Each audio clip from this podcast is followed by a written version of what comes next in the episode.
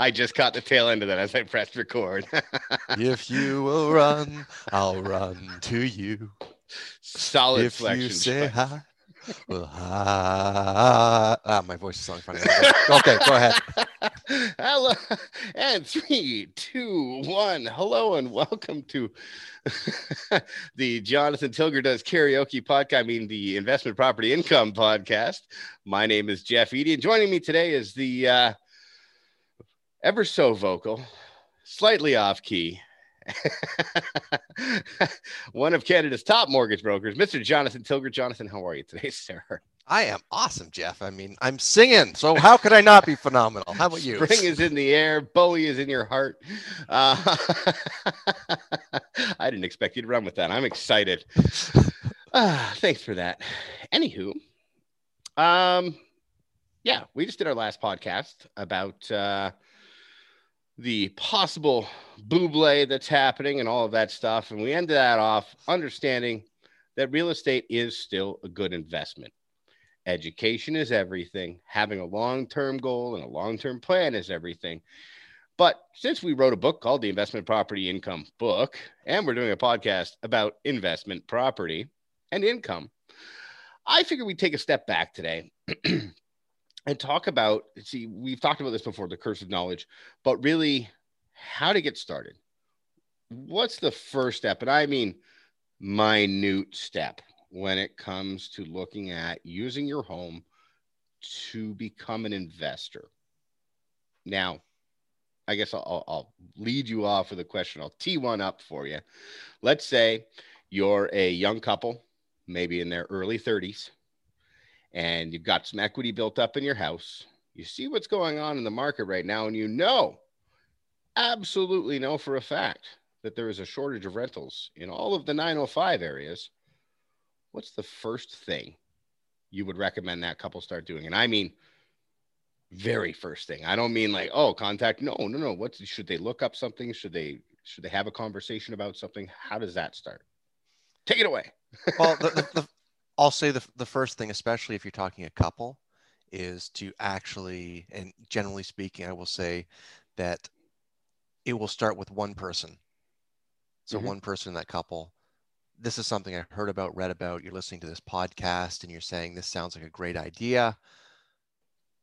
First thing is talk to your partner, your significant other, and have a discussion about it and make sure that make sure that you can both be on the same page to start with because there's nothing worse than you're in a couple one person i want to do this this this the other person well you know that scares the hell out of me and i'm not really comfortable with that. So it, it generally probably will not go anywhere very quickly if that's the case. So the first the first the very first step if you are in a couple talk to your significant other and have a discussion about it and then from there figure out where you want to start so you can get them on board with you Mm-hmm, mm-hmm.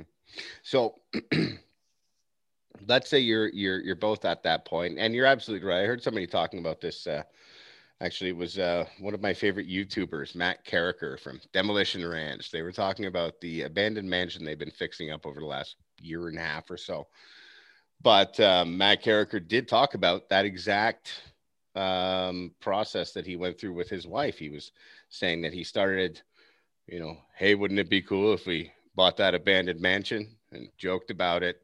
And then they kind of warmed up to the idea. And then within a few months, they were saying, hey, you know what? Maybe this is a good idea. Let's look at the numbers. So, what would the next step be? Let's say you both had that conversation. It's been a, a bit of a, a process. Now you're both comfortable with saying, hey, let's at least look at it. Where do you start? Well, I'll, and, I'll, and I'll go back, and this goes really to what our system is looking at. What are really your financial goals, and what do you want to want to accomplish?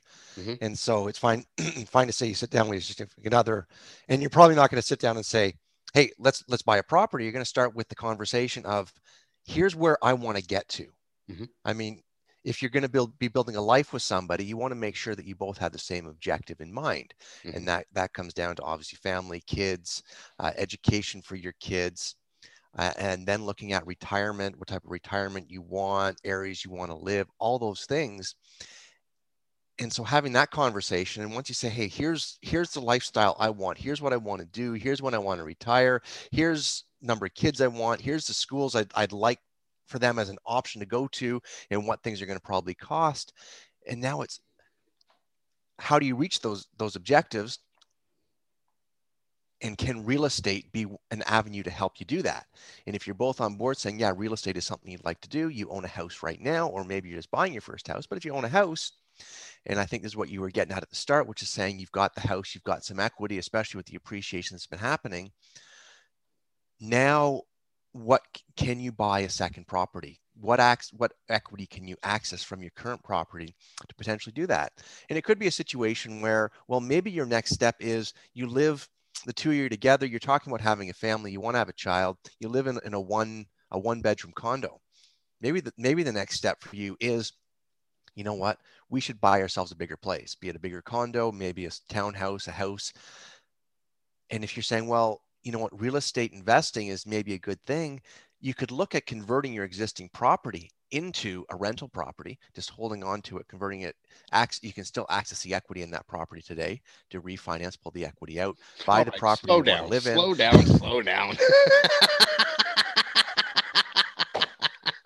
you are yeah I, I, love the way your mind works sir you are 7000 steps ahead of me and i was i was really intently listening there but there's so much in what you said that i want to kind of break all of that down and that's really what I, I i was talking about with the curse of knowledge like you just have such a breadth of knowledge in this industry of what your options are and a lot of people when they're looking at something so big because here's here's the mentality that i understand um, coming into first time investors. And I get this, um, you know, our good friend Todor Yordanov, uh, I helped him with the real estate investment network in Toronto. Uh, real estate invest, no, real estate network. What was it? Rent, real estate network Toronto. That's what it was. It was one of the largest. Uh, it actually was, uh, I believe, the largest downtown real estate meetup in Toronto.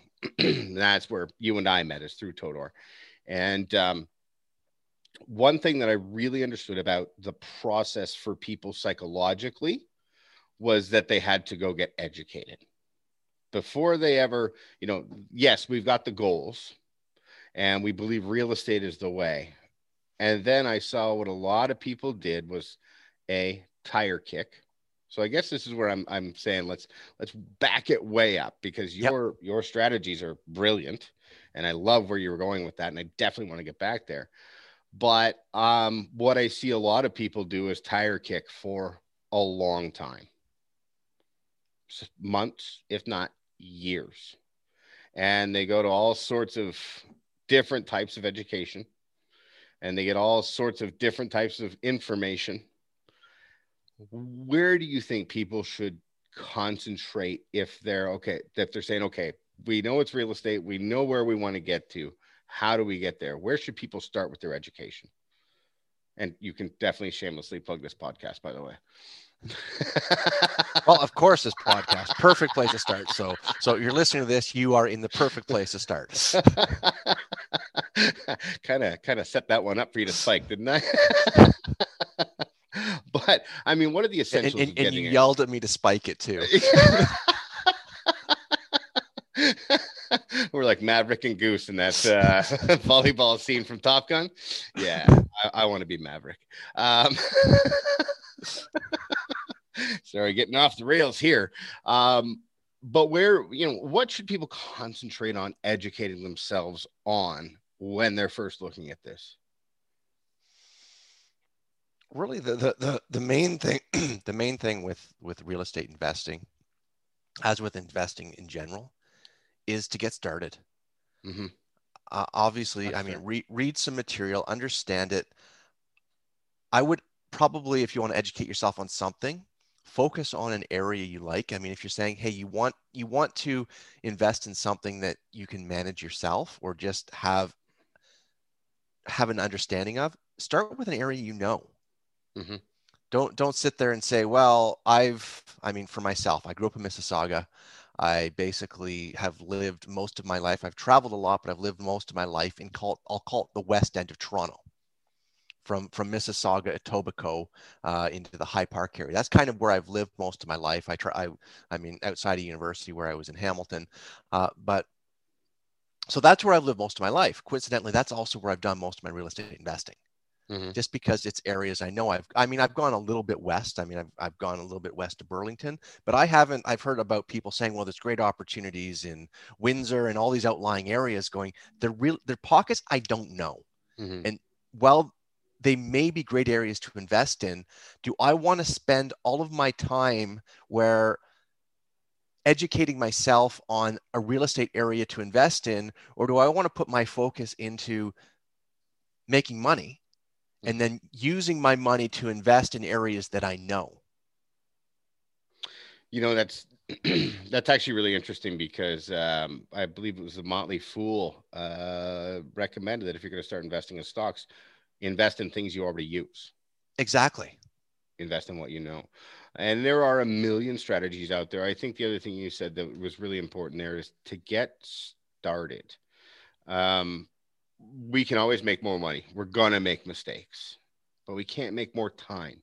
The yep. longer you wait to get started, the longer that learning curve is going to last.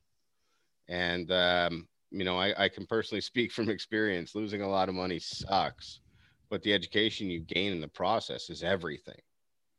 Um, and that's not always going to be the case that you're going to lose money. You're, you, you know, you're going to make mistakes, obviously. But the great thing about what you teach people is to surround yourself with your professional team because you know there's there's everybody's heard of uh, OPM, which is uh, other people's money when it comes to real estate. Yes, that's a thing, uh, especially if you're borrowing from the bank and all of that stuff. But other people's experience is the major differentiator. Coming in, you know, there's a lot of times where they say uh, when it when it comes to anything, if you even knew that you didn't know anything, that would be something. But you're not even there. You still think you know everything. Just, I wouldn't say throwing yourself on the mercy of a good team, but understanding who your team is, what they can do for you and and allowing them to walk you through the process that's such a, a, key point that you made there and, and I and I love that. Okay so now we've got our team. We're ready to take a step. Now we can go to the strategy we're talking about. And this would be you know let's let's call them Jake and Emily. They're 32 and 33 Jake's a, a sales rep and uh, Emily's a, a, flight attendant. So she's been grounded for a while. Um, they do live in that condo downtown. They are ready to, to, to start having more room, and maybe they got a baby on the way, or they're they're looking at it. Now let's talk about that strategy because that's such. I think there's two real key strategies for people getting started into the investing market uh, with real estate, and that's one of them. We'll open up the other one in a second. Yeah, so th- this this is a great way, and this is actually how I became how I, I'll say, got my first investment property. And it was because, yes, lived lived in a place. I had actually bought a place on my own. I got into a relationship. Things were going well in the relationship. We were living together at my place, and we just decided, hey, it was time to to buy a bigger place for us. And so we kept we kept the initial property, held that for a number of years as an investment property, and that was that was my first uh, first intro into in into real estate as an investment. So you have a specific strategy that you taught me on this that I wasn't aware of. And let's talk about that because uh, most people are aware of that first time home buyers program, putting 5% down or being able to use your RSP to do that. Explain how you would use that mentality because it's not really the first time home buyers program, but that strategy to make this work for you and, and take that first step. So it really just comes down to the as you said, the the it's not a first the the the CMHC insured mortgage five ten percent down is not a first time home buyers program. That is just the CMHC home buyers program. the first time home buyers program would be the RSP part of it, right? Yes, exactly. Yeah, a lot of people I believe get that confused, and I was definitely definitely one of them for a long time. So, so people think, well, I've got to buy that new place. I need 20% down. Uh, I don't have the money. I've, I've only got 20% equity in my current property. So I, so the only way I can get that is to sell that property. Mm-hmm. But in fact, the new property you can buy if it's under $500,000 with 5% down. If it's between 500,000 and a million, it's just 10% on the balance over 500,000. So so you can still buy it with i'll say a small fast again yes you, you, you can buy it with let, let's just say between 5 and 10% down as long as the property is under a million dollars okay so you threw out a lot of numbers there let's say you've got a place you've got 20% equity you can't access any more than that is that correct that's correct okay so you have to be saving up past that at this point. yes i mean but with a lot of properties you most properties, if you bought it a few years ago, you probably have more than that just based on the appreciation. But let, let's just say that you had you were sitting at you had 30% equity in your current property. Mm-hmm. So you cannot access, you cannot, the only way to access that 30% is to sell the property. But through refinance, you can access 10, 10% or maybe okay. a little. So, so, so you can access that. And then the, the other one is access up to a maximum of 80% of the value of the home on a refinance, but a purchase you can do that with with as I said that five to ten percent down. Yeah, well that's that's different, right? Because you're not accessing it; you're just throwing that money down. Exactly. Yeah, I, I, I, you know, we're using we're using hammers to to drive in screws here, but just want to make sure that that uh, I'm I'm breaking it down properly so that I'm I'm digesting it. Even though I know this stuff, sometimes you move a little fast for me too because you're so good with the numbers. So We've accessed 10%. Let's say in a perfect world, we saved up a few bucks together. We accessed the extra equity in this condo. And now we want to go find this home. We found it. And we can only we can we can put as little as five percent down because that's going to be our principal residence, right? Exactly. And and and j- just to be clear, you said we save up a little bit together. We're not talking you and I here. Just want to be clear on that part. I can do better. Uh,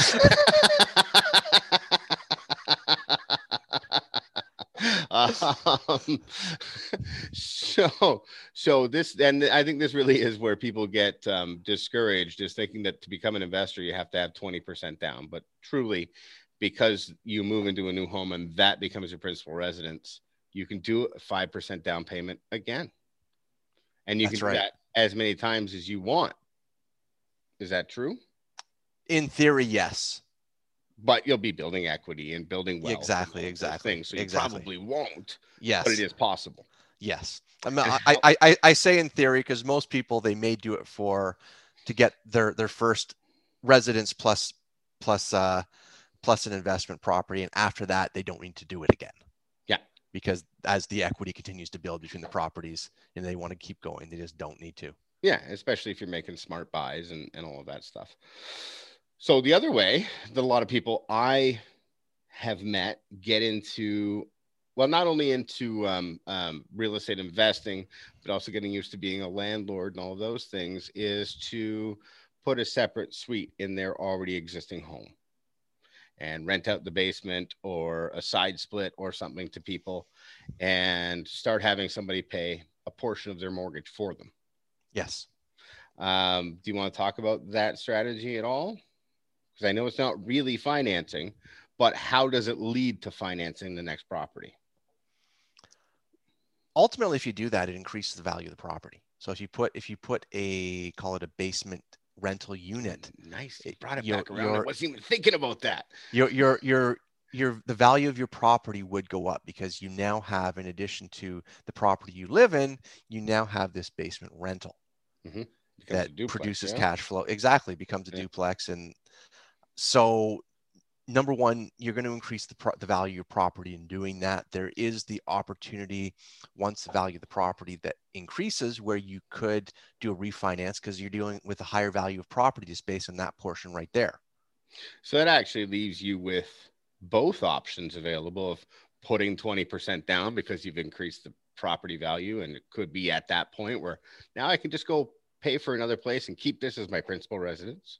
Yes. Or now you get two tenants in that property and go put 5% down on your new principal residence. Yes. Wow. Why aren't more people doing this, Jonathan? a lot well a lot more people are but there's a lot a lot of people who are not doing it you're right the the other the other one to, to touch on is the pre-construction world mm. and that's mm. where that's where yes, you do need to come up typically with the deposit structures on most most buildings. You would need 20% down, but it's it's over time. This is the whole thing. I love this area. I love this this discussion. Uh, and actually, I've spoken to Todor recently. He's going to come on the show and join us because I really want to talk about this one. There's so much we can get into on this one, and and Yes. and the thing I really like is that I, you know, I recently had a friend who uh, I think he put down what was it, forty thousand dollars on a con? No, seventy thousand dollars he put down on a condo and made a hundred and eighty in five years because he assigned the mortgage, never closed on it. Yep. And made one hundred eighty thousand dollars. That's insane.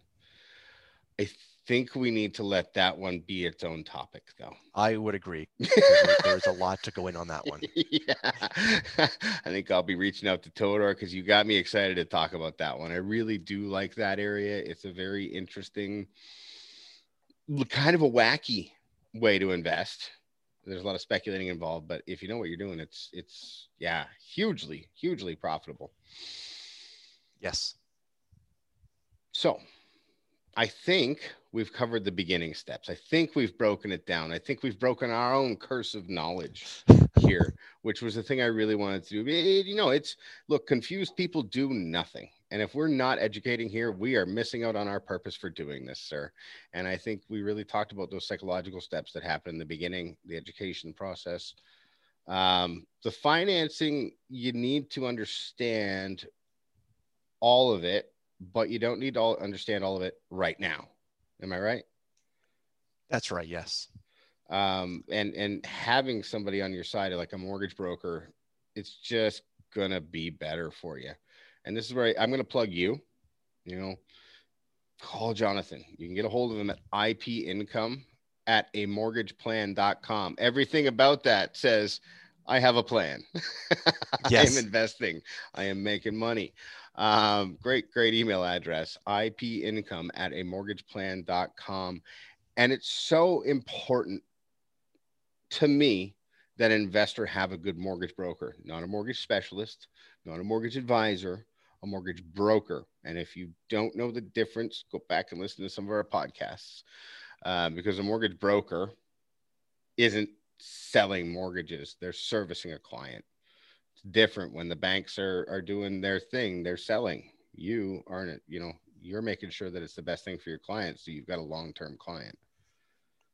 That's, uh, Exactly the case, Jeff. And and beautiful, beautiful plug for mortgage brokers. well, you know what? I, I believe in the industry. I believe that it's extremely important, especially now, um, since 2008, when we saw the, the collapse of Lehman Brothers after 100 and what 10 years. The banks are not what we believed them to be originally. They're still important. They still have a role, but they are not institutional like the government. So I think it's it's important to have an advocate on your side when it comes to dealing with those kind of big faceless entities, and that's exactly what you are as an advocate, sir. So I thank you for that. Anything you want to say to wrap up this uh, this episode? Just always a pleasure speaking with you, Jeff. And thank you to everyone tuning in to listen. Uh, so glad you you've found our found our podcast and and uh, I just love uh, love speaking about this stuff. So so glad you're listening. yeah, thank you, Jonathan. I appreciate your time, and thank you for listening. Um, you, if you're listening to us on Spotify or Google Play or Amazon or Alexa or any of the multitude of podcast directories that we are now listed on, you can find a free copy of our book at investmentpropertyincomebook.com. That's investmentpropertyincomebook.com. If you want to get hold of Jonathan, again, that's IP income at a mortgageplan.com. And yeah, thank you for listening. We really appreciate your time. I hope we filled it with a ton of value. Jonathan, again, thank you so much. Have a fantastic day, and we will see you next time. See you next time, Jeff. Thanks.